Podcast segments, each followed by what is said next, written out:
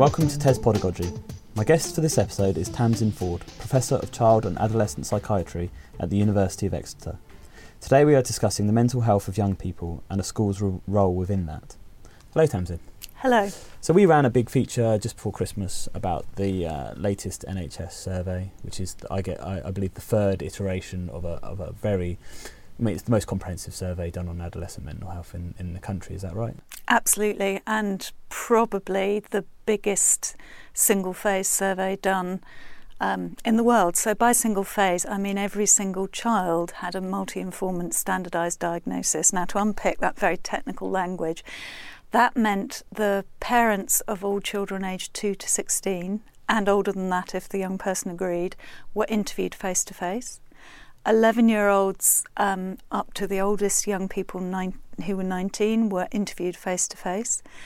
And provided the young person and the family agreed, a questionnaire was mailed to a teacher of their choice. And the data from all those three informants was examined by experienced clinicians to assign diagnoses as close as we could get to what would happen in a clinic. So the question we were answering for the government who funded this was how many young people out there have a serious impairing mental health condition. And that means one that goes beyond sort of low level anxiety or, or stress, something to clarify where the difference lies. That we're not talking about a child being stressed because of an exam, but then gets over that. This is this is a diagnosable mental health issue. Yes, it, it's you know the, the the boundaries are always a little bit fuzzy as they are for quite a lot of medical conditions. For example, asthma. The boundary between being a bit wheezy when you run in the cold and having frank asthma is a bit movable. Um, as it is for sort of anxiety and depression. But yes, there had to be significant distress and there had to be impairment, and we were using the International Classification of Diseases, ICD 10, um, to make sure that we were picking out those who had clinically relevant problems. This was not about mild conditions. We also had a very well known um, questionnaire called the Strengths and Difficulties Questionnaire that gives you a kind of broad estimate of mental health from functioning, thriving um, to having severe problems as well. So we've got that more nuanced um, dimensional measure as well as the diagnosis or no diagnosis. And those sort of uh, sort of low level uh, mental health challenges, should we call them? Uh, is there any evidence that they lead to the more severe problems? Is is it is it normal to have some low level stress, anxiety? All of us will go through periods in our life when we are challenged by things, and that will impact often both on mental and physical health. It's, it's not as separate as we think. Um, about one in four of us at some point will have a mental health condition. Um, so it's not that different from sort of one in three um, expected to get cancer during a lifetime. You know, mm. these are common, significant um, health problems. I think there are certain vulnerabilities, uh, certain tendencies to be a bit more anxious, and if you are made that way and then have, uh, you know, a challenging social um, situation with not much support and then maybe a couple of adverse life events, yes, you probably are more likely to have a mental health condition than someone who's not prone to be a worrier or prone to go over and over things in their minds um, or prone to be very irritable. Um, but that's a bit like hair colour and eye colour. You're made the way you're made and you, you just have to do the best with the cards that your genes and your environment deals you. And so when we're when people have been, you know, before this study came out, there was there was a lot of press and a lot of anecdotal evidence and some survey evidence saying, you know, we're at an epidemic level of mental health challenges. Do you think that their definition of mental health was what you were looking at in terms of, you know, diagnosable problems or ch- uh, conditions? Or do you think their definition of mental health, or the sort of common definition in people's minds, does include that low level anxiety, that that that stress that might be more common? I think there's a mixture of all that going on. So I think um, thinking about the other studies that suggested very high rates, we're getting quite a strong signal from the Adult Mental Health Survey, from the Millennium Cohort Study, and from the recent NHS Digital Survey that um, older teenagers, particularly girls, are a high risk group. Um, Now, the strength of the three surveys from NHS Digital are that they use the same methods, the same measures, the same team as close as they possibly could. But the first survey only studied 5 to, 5 to 15 year olds, so we can only look at the trends in the 5 to 15 year olds. And what that shows is a bit of an increase, but not much. It's a matter of a couple of percent. Mm. And the increase is almost entirely explained by um, more teenagers having emotional problems, so that's significant anxiety and depression. However, when you look at the older age range that was included in 2017 for the first time, which went from 16 to 19, they have very, very high rates, particularly the girls, where um, over a fifth have an emotional disorder, and half of those are self harming. So I think that's one thing. I think it's older teenagers who weren't in these original um, surveys seem to be having a rougher time. And if you think of a group that might be vulnerable to many of the pr- pressures that are going on, young women is kind of where all the evidence points. So these studies, uh, the NHS studies, uh, we've had three of them. Is that correct? So 1999, 2004, and 2018. Mm-hmm. And if we look at the anecdotal evidence in the period between 2004 and 2018, we'd expect a much bigger rise in mental health incidences than compared to say 1999 to 2004. But that's that the data doesn't bear that out, does it? No, it doesn't. And I think there are several things going on now. Um, what is without doubt is the referrals to child and adolescent mental health services have skyrocketed rocketed during that time. They've increased by um, in some areas close to 100%. Wow. And lots more young people are presenting with self harm to um, accident and emergency. So we're seeing an increased demand for services, but that's not necessarily driven because more people are struggling in the community. And the um, recent survey data done by the same team using the same measures um, as the previous two just doesn't bear that out. But we were restricted in only looking at youngsters aged between 5 and 15 mm. because that was what was measured in the first one. Um, and there are some hints from the adult mental health surveys, which go from age 16, that young women aged 16 to 24 are particularly suffering high rates of emotional disorder, so anxiety and depression.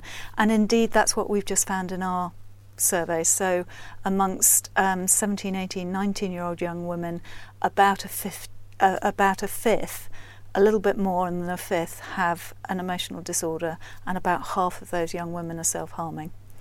Um, now, another interesting piece of work I was involved with looked at large panel surveys that were conducted year on year with different samples of either parents or young people using the same kind of questionnaire measures, so um, the Strengths and Difficulties questionnaire. And these were collected in England, in Wales, and Scotland. So huge numbers of people, tens of thousands, were filling these in as, as part of these surveys. And over a 20 year period with colleagues at UCL, we couldn't detect a, a clear signal that the problems on the, the questionnaires, the scores on the questionnaires were drifting up. Where they were, it's interesting, it was around emotional difficulties, but it wasn't consistent. What was consistent over time is more parents and young people saying, Yeah, I think I might have a mental health problem. So, what I think we're seeing, and it's a good thing if we can get people into effective treatment, mm. is more people being willing to come forward and say, I've got a problem, which would explain the massive increase in presentations and referrals to CAMHS. I think the other thing that's feeding into that is in the era, era of austerity, other services that were doing mental health work are pulling back.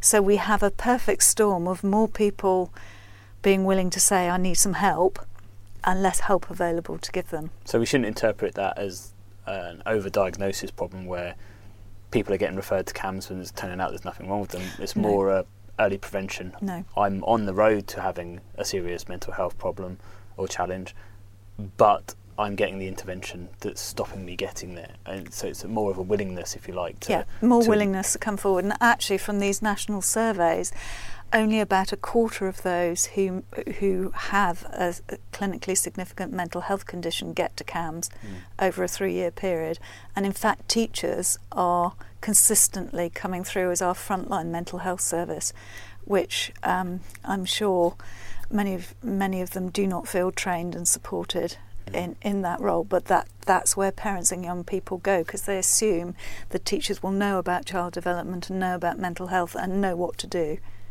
And I guess as a, as a teacher, I mean, just just the last sort of five minutes of discussion, we um, you know getting to grips with that complexity is almost impossible to do alongside a teaching job. Yeah. And it's not the role of a teacher. However, I do think there is simple training that we could give teachers during their initial training and maybe as um, continuing professional development about where to get good information mm. um, and simple things that schools could do that would support mental health.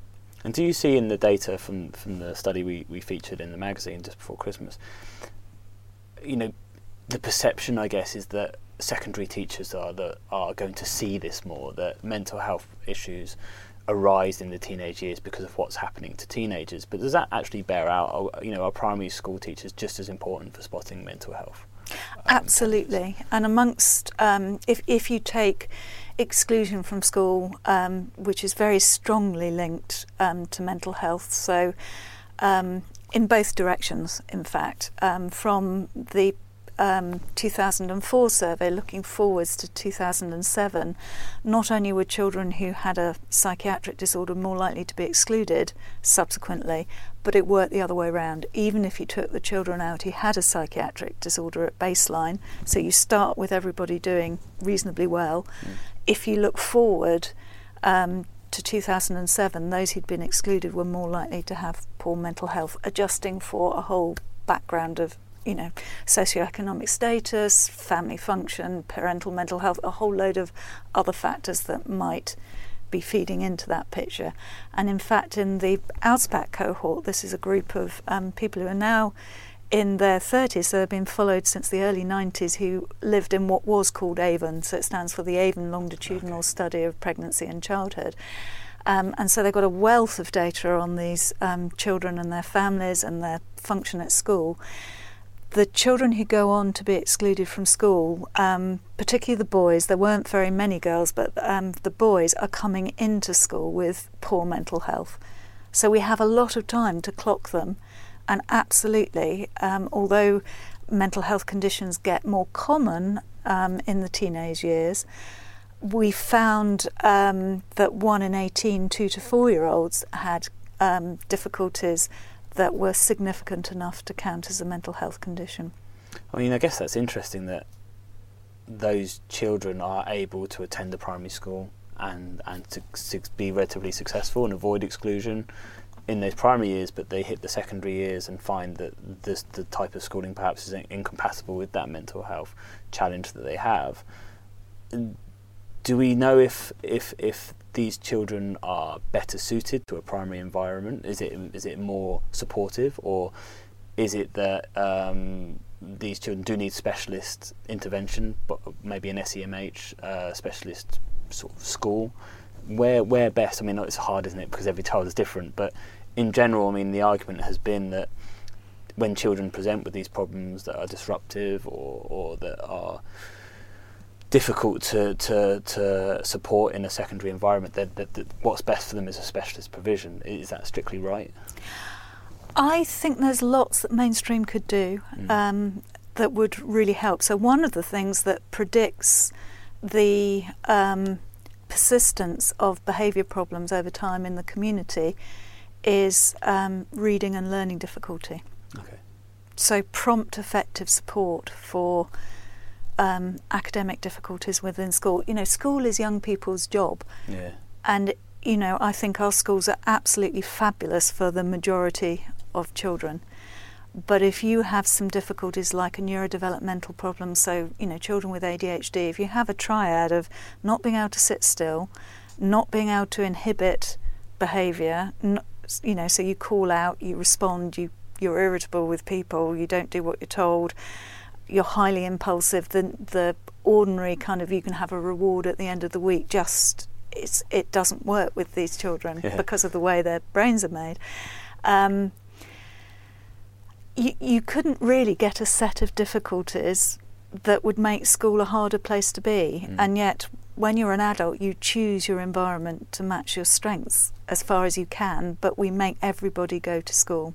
Um, and the same for children with autism spectrum who really struggle with changing from one activity to another. Um, you can't think of really a more social environment than a secondary school. Yeah. And yet, for these children, social interactions are really difficult and they often get horribly bullied. Um, so, you know, there's a huge amount that mainstream schools could do, and the prompt support for children who have special educational needs is is one of them, and I think the other thing is dealing with bullying. Mm. So bullying is probably our most tractable public mental health problem. Wow. It casts a shadow over um, mental health in children at the time. It casts a shadow over the victim's mental health later on. And children who learn to relate to people by bullying and aggression grow up to be adults who relate to people by bullying and aggressi- aggression. Mm. Um, so the damage is perpetuated. And we have a lot of evidence based programs, courses, ways of running schools. We're just really lousy at implementing them. And so, are these children who, who struggle? You mentioned some of these children come in with to, to the school system with a mental health issue already. Mm-hmm. Are there children who do not come in with these mental health issues, but are are you know, as you say, bullying perhaps creates a mental health issue in those children. So, are we not only not dealing with the children who have existing problems, but is the school environment? And I'm not claiming that schools cause it, but is the school environment sometimes resulting in mental health problems? I think we shouldn't underestimate the influence of the school, which can both be highly positive, Mm. but also for some children highly negative. And you know, for people go into teaching because they usually like being around children and they want to draw the best out in people. That's what edu- education means, isn't it? Yeah. Drawing out. Um, you know, so they want to fill a vessel. Um, and so I imagine for teachers it's very painful to think that the structures that they're in might not be great for children's mental health. I would argue also for teachers' mental health. So I've, I've just finished a large trial of a teacher classroom management course, and one of our outcomes was teacher mental health. Um, sadly, we didn't demonstrate an improvement in it. Um, in our feasibility work, we did um, make teachers feel that they could do their jobs better. Um, but we were measuring teachers' mental health all the way through. So we found really high rates of depression and stress amongst the teachers, shockingly high rate, and and that's the second um, trial to do that. So the WISE trial, led by Judy Kidger in Bristol, um, which is secondary. My trial was in in primary schools. Also found not quite in the clinical range, but definitely higher than the general population. So teachers as a group have high levels of occupational stress. The thing that was shocking in the STARS trial was that. Um, 10% of those teachers scored above the cut point for depression at all four time points over 30 months. And these were people who were in the classroom Wow. sending back questionnaires. They're not the people who are off sick. And obviously, if your mental state's not great, teaching is very stressful, very demanding. You're going to be more irritable. Um, you're going to find it harder. You can see how you get into a vicious circle. Yeah, yeah. So I don't think our schools are, some of our schools are great for teachers' mental health too. I think we need to look after our teaching workforce much better than we do. And you mentioned that if you do struggle with the school environment as a, as a child, as an adult, you get to sort of pick your environment and find where you feel comfortable. Does that lead on then that we do need better choice of schools as as as a po- as a population? I mean, at the moment, you know, there's an effort to standardise in, in you know through Ofsted or through D- the DFE about what a school should look like, what lessons should look like, even what teaching should look like.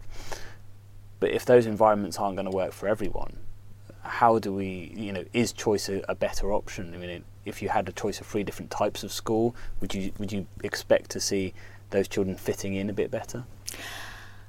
I think inevitably, how much you try and standard things, standardise things, people um, are different. So communities will always be different. So that, mm. that's one of the reasons when you are analysing data from schools, you have to deal with the clustering because children within a school or within a class within a school will be more similar than children at a different school. So, you know, um, standardising is not ultimately going to be, you will never end up with everything completely the same. Mm. That said, I think it's about the fit but you know, rather than good schools and bad schools, or the right method or the wrong method, I think it's about the fit mm. between that child and that school. Um, and I think that's something that we can do something about. And I think prompt support for children who are struggling in whichever way actually would cost some investment now, but the money that might be saved later on is huge. So, hmm. depression, um, in 10 to 20 years' time will be the single most burdensome health problem. Wow. Um, and we're kind of have you know we're kind of heading towards that already very rapidly in young women. Yeah. Um, I think some smart preventative work in schools um, might help make our, our population of, of tomorrow's adults um, a bit more resilient. So part of that you mentioned before was some basic ITT training for, for teachers on mental health, sort of first aid. Um, do you buy into the the narrative that we need a mental health professional in every every school or a mental health trained expert in every school? I mean, is that feasible? Is that is that necessary, or is that basic training for every teacher probably a more scalable option? I think maybe I'm greedy, but I don't think it's either or. Okay. I think, um, but you know, I'm, I'm a psychiatrist, so I, you know, I think mental health is integral to being able to function well. And there are increasing number of studies linking good mental health to better outcome, academic outcomes, which, you know, health might not be school's core option or core business, but academic outcomes or, you know, occupational outcomes mm. sure is. Um, so I think it's, and you know, there's no choice for schools. They need to engage with this. I think we need to equip tomorrow's teachers to find out about things um, from reliable sources and to know where to go.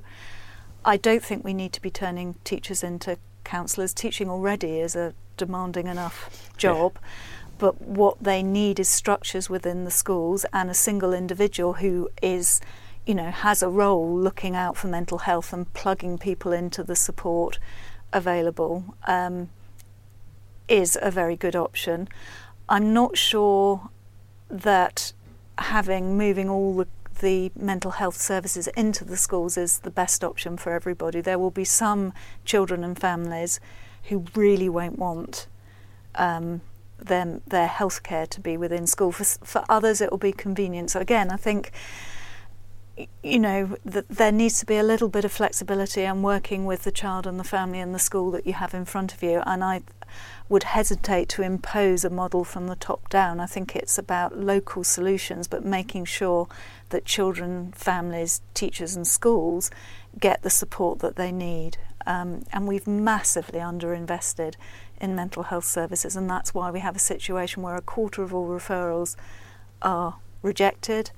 Um, yet only a quarter of those with an impairing mental health condition get to services. And, you know, to give an indication of how persistent these problems are, we put the data from the 99 and the 2004 survey together, and that gives you about a thousand children with a mental health condition.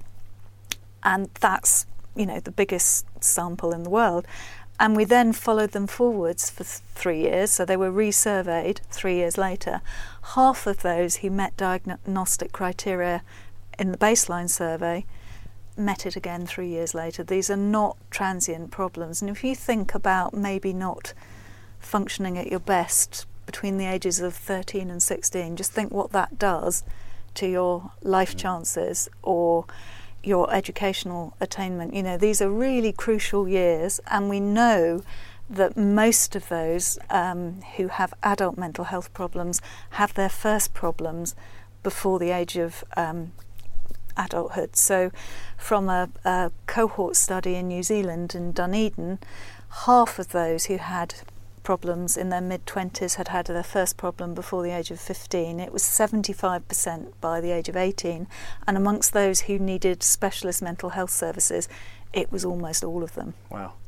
So, you know, we are really missing a trick we, the, there is a good news story here. We have effective treatments. We just don't have enough people trained to deliver them. So we need to get a bit smart about how we, you know, how we match the people who are most likely to benefit, and we need to think about ways to broaden that access. And having one or two people in schools who are trained up might be a way to do that. Sort of, if everyone, it sounds to me like there's there's, there's sort of a, a gap between initial triage and, and, and treatment for the most severe cases, and it seems like we need more tiered a tiered approach, I yeah. guess, of triage where there are different levels of training at each stage of that. Obviously, getting more and more yeah. trained to, to, to, the point where they hit a psychiatrist at, at, the end, but that everyone in that knows their role as well. Yeah. So teachers aren't trying to do too much, or there's not too much to be expected mm. of them on that first line, I guess. Yeah. And you know, one of the things that teachers could do is um, be aware of where there is good self-help available, and if there were good links between education and mental health services, one of the roles of the mental health services could be to provide resources. You know, there will be some people with milder problems who pointed at the right self-help material will sort it out for themselves. And what we don't want to do is undermine people's ability to cope because actually facing and dealing with a little bit of challenge is what helps you deal with challenge next time. It, you know, we don't want to make sure that nobody ever has a life event. Well, we wouldn't be able to. Yeah. Um, and we do want to skill people up to be able to cope um, with adversity. So, you know, the, the, some PSHE that focused on looking after your mental health, as we do lots about avoiding drugs, um, how to manage relationships, um, ways of coping with stress, working out what stresses you out. You know, there are simple self help techniques that wouldn't be difficult to teach teenagers. And I think actually you could start in primary and you just, as you do with lots of things, you layer on the complexity year on year. And so you, you talked earlier as well about the school environment and how certain school environments may contribute to mental health challenges. Um, you, you you know, the STAR study looked a lot into behaviour um, management systems, and you know there is a huge debate at the moment about how we how we manage behaviour in schools and what is the best methodology. Is there any correlation between how a school manages behaviour and how uh, how prevalent a mental health problem might be in a school environment? I'm not sure anyone studied that. With the very first survey, Robert Goodman and I managed to um, persuade Ofsted to link the data. Mm. It was one of um, the very first examples of that. Now, because the sample was selected via the Child Benefit Register, we had loads of schools that weren't in the study at all because none of their pupils were selected. Okay. I think we had between 1 and 11 children per school, not even per year group. Okay. But what we did show was um, a very strong correlation between the Ofsted ratings and some local government returns um, and the level of mental health problems, whether you looked at disorder or you looked at the um, scores on the Strengths and Difficulties questionnaire. And the things that were important were the proportion of children with recognised special educational needs, the proportion with unauthorised absence, the proportion on free school meals, um, and there's one other that's gone out of my head. It will come to me. I, if people are interested, I can make the paper available. Mm. But in other words, there are some school characteristics that seem to be feeding into mental health. Now, some of it will be the catchment area of the school. So, like all health problems, mental health is more common amongst people living in deprived circumstances.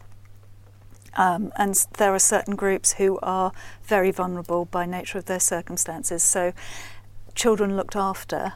Um, if you count thriving as being in the normal range on every subscale of the strengths and difficulties questionnaire, it's one in ten. Okay. And about half of them met diagnostic criteria when we did a separate survey of children who were looked after, as opposed to one in ten at the time. It's huge, yeah. Yeah, so that's a particular vulnerable group, and there'll be other groups who are, you know, refugees are another um, particularly vulnerable group.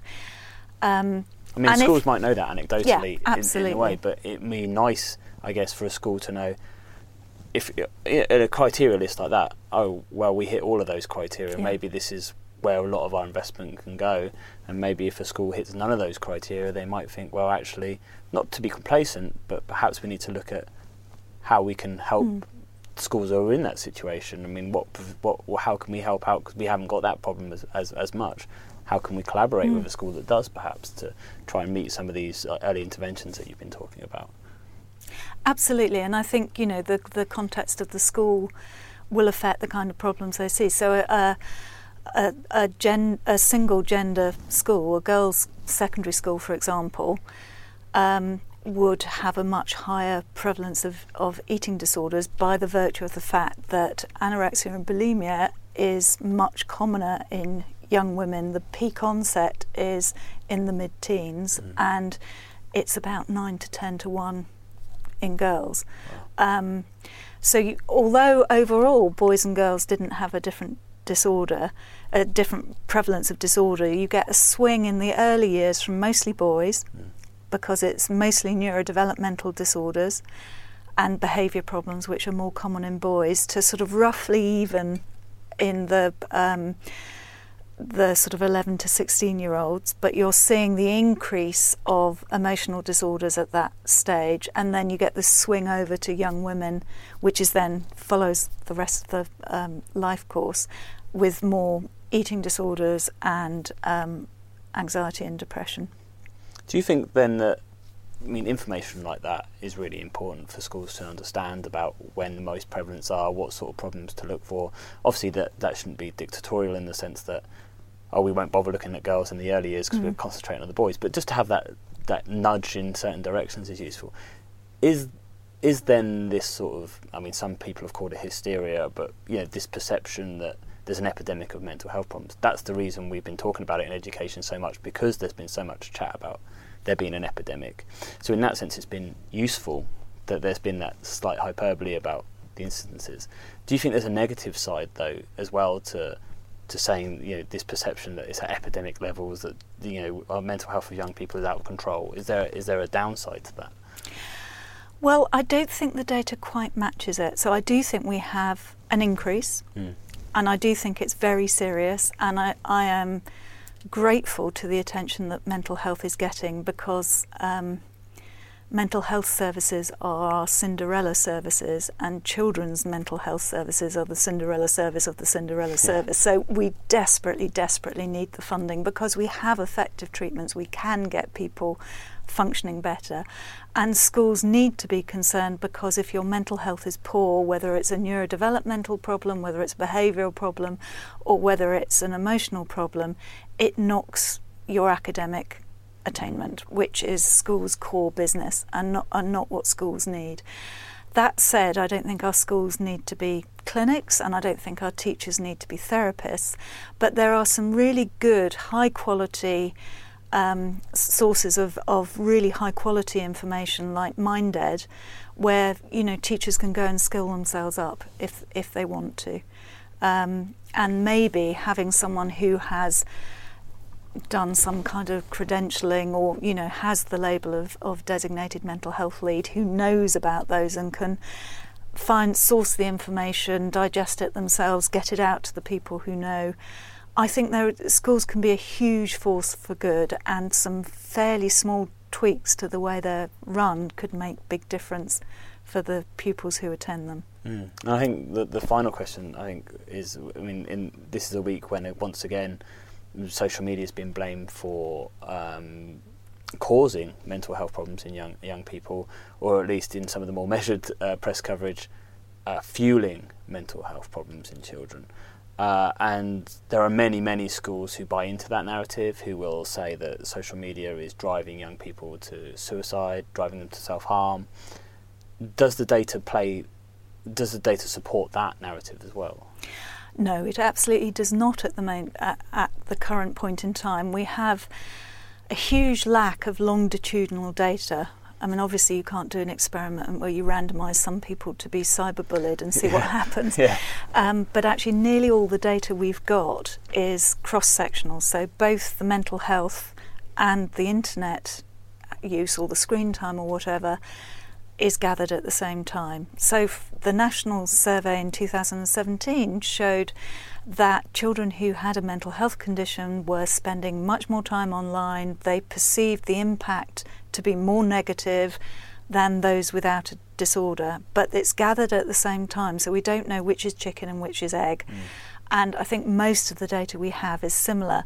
Then you need to unpack what social media or screen time is actually measuring. There's a big difference from spending hours watching something like Numberphile, which is advanced maths, as it is to kind of posting selfies on in- Instagram. There are some really, really unpleasant um, websites that promote anorexia and self harm as a way of coping. But equally, there is some really good self help stuff out there. So it's not only how much time, it's what you're using, how you're using it. Now, there is evidence out with the social media debate that actually self harm clusters in schools. It's sometimes social, so there is a degree of, of influence. So I think we shouldn't downplay the risk of, of um, sites that promote um, very unhealthy ways of coping. And I think we need to be smart. Um, teenagers know when they're being sold a line, they know when you're talking rubbish. So to say, oh, you mustn't do it or it's really bad for you, they, they, they'll just ignore it. It's a bit like the debate around drugs and sex. It's about having a conversation about the risks and the benefits as far as we know them, being honest about what we don't know, and then thinking about ways to keep yourself safe. Mm. And are they? I mean, I guess in the reporting of it, it's it's it's it's like anything. The the the, the stories that get told tend to be you know the the almost you know you you you say this child has a mental health issue. She found some self harm websites and she became a self harmer. What you don't hear about is the people who have been on Instagram. Say the Instagram was the Mm. promoter of the self harm website. How many children are on Instagram not following that path? Exactly. Or exactly. uh, for example, like how many kids play Fortnite and don't get a mental health issue as a result of it, and you know, do, it, does there need to be a bit more nuance in that debate to say, you know, what you know, okay, let's say Fortnite is the biggest disruptor and you know, it's the thing teachers hate most. Actually, do we actually know how disruptive that is in reality, and how disruptive it's likely to be in terms of percentage and number I don't think we do. And you know, there are. We can't get about away from the fact that um, social media technology plays an increasing role in in our lives, and it will in our children's lives. So in a way, if they're not learning how to use it, they're going to be at a disadvantage. Um, I think we need good longitudinal data, and we need to be sensible and honest with our young people about risks and benefits and how we keep them safe. I guess an additional final question then is that lots of parents and teachers take the idea that taking away a phone or taking away the internet is a preventative measure. It sounds like from what you were saying about you know the nature of teenagers that you're not you're not solving a problem by doing that. I don't think you are. I think, you know, I can imagine where, you know, I, I've used access to the phone as um, a sanction in my house before now. Um, and I'm aware of some parents who turn the internet, the internet router off Yeah. Um, at night when there have been problems with their young person playing games in the middle of the night. You know, I think there will always be, it, it's part of parenting and it's part of um, being a young person, is that kind of negotiation that goes on, which is partly behavioural and partly discussion. Um, but I think a blanket ban is not going to help young people. It's like dealing with roads, dealing with alcohol, dealing with drugs. You need to educate people and help them to make informed decisions about keeping themselves as safe as possible. Brilliant. Thank you very much, Tamsin. Thank you.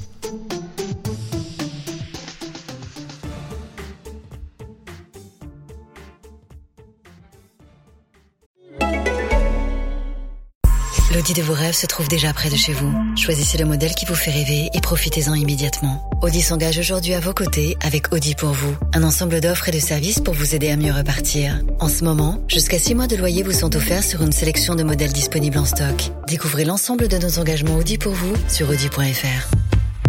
Offre jusqu'à 6 mois de loyer suivant le premier versement offert. Offre LLD à particulier jusqu'au 30 juin 2020 sur 37 mois et 25 000 km par an maximum sur une sélection de véhicules en stock et si acceptation par Volkswagen Bank. Détails sur audi.fr. Thank you.